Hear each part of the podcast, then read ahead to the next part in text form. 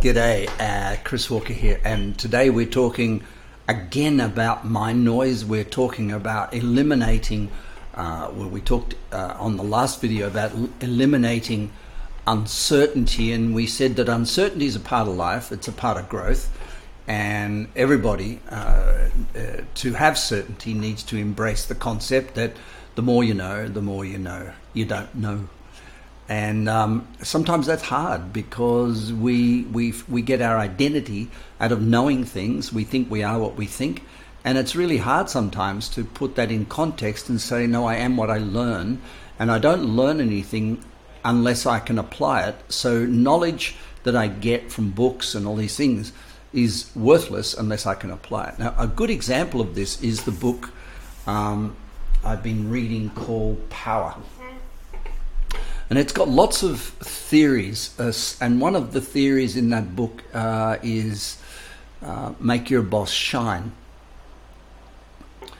And the question's going to be what if your boss isn't the sort of person you want, don't want to make shine? What if you're caught between this trap of your value set arguing with your boss about w- w- what they say and your appetite for success, and which is another word for power? And it comes down, uh, it's a really interesting conversation to have with people because they really do get a very personal challenge against their boss and start thinking that if they endorse their boss, uh, they're, they're in some way throwing their own identity out the window uh, in favor of mm, contrivance and manipulation. And the question I think you can go along with here is, uh, is whether your success, whether you really want success, because if if the formula for success is making your boss shine or your client, and you don't necessarily like that person, is is your priority what you like and being a moralist, or is your priority winning and being successful? Because I think there's no doubt, and it's proven in the book, that making your boss shine will uh, not not in a way you get caught bullshitting, but I mean in a way that makes them do their job better. And and and and even what he says in the book is that if you make your boss do their job better, their boss will look back at you and say, "Wow, I want that person working with us." So it gives you job security. I've always said if you want to know how to perform at work, don't ask your boss, ask your boss's boss, and that will which is a similar thing to say because I, I, don't think shining in the language of you know your personality is the thing that we are talking about here. I'm talking about performance. So we're not talking about fake um, uh, mirage of uh, of uh, blowing smoke up people's backside who don't deserve it. But today we're talking about confusion. And I think I've led into the topic of confusion really here in quite cleverly in this conversation because confusion comes when you've read something and you've learnt something, but your natural tendency and your memes are in in debate. And confusion comes when your value set and the value set of let's say your your company or your boss or your partner are in conflict um, so the question becomes, what are you going to do? Do you be honor? Do you honor your values, and therefore be what's called in the world authentic, or do you honor their values and be what's called in the in the world seductive and manipulative? Either way, you end up losing because, on the one hand, if you're not true to your values and you, you become true to someone else's values, you feel diminished and you feel unmotivated and you feel depressed and you'll drink alcohol.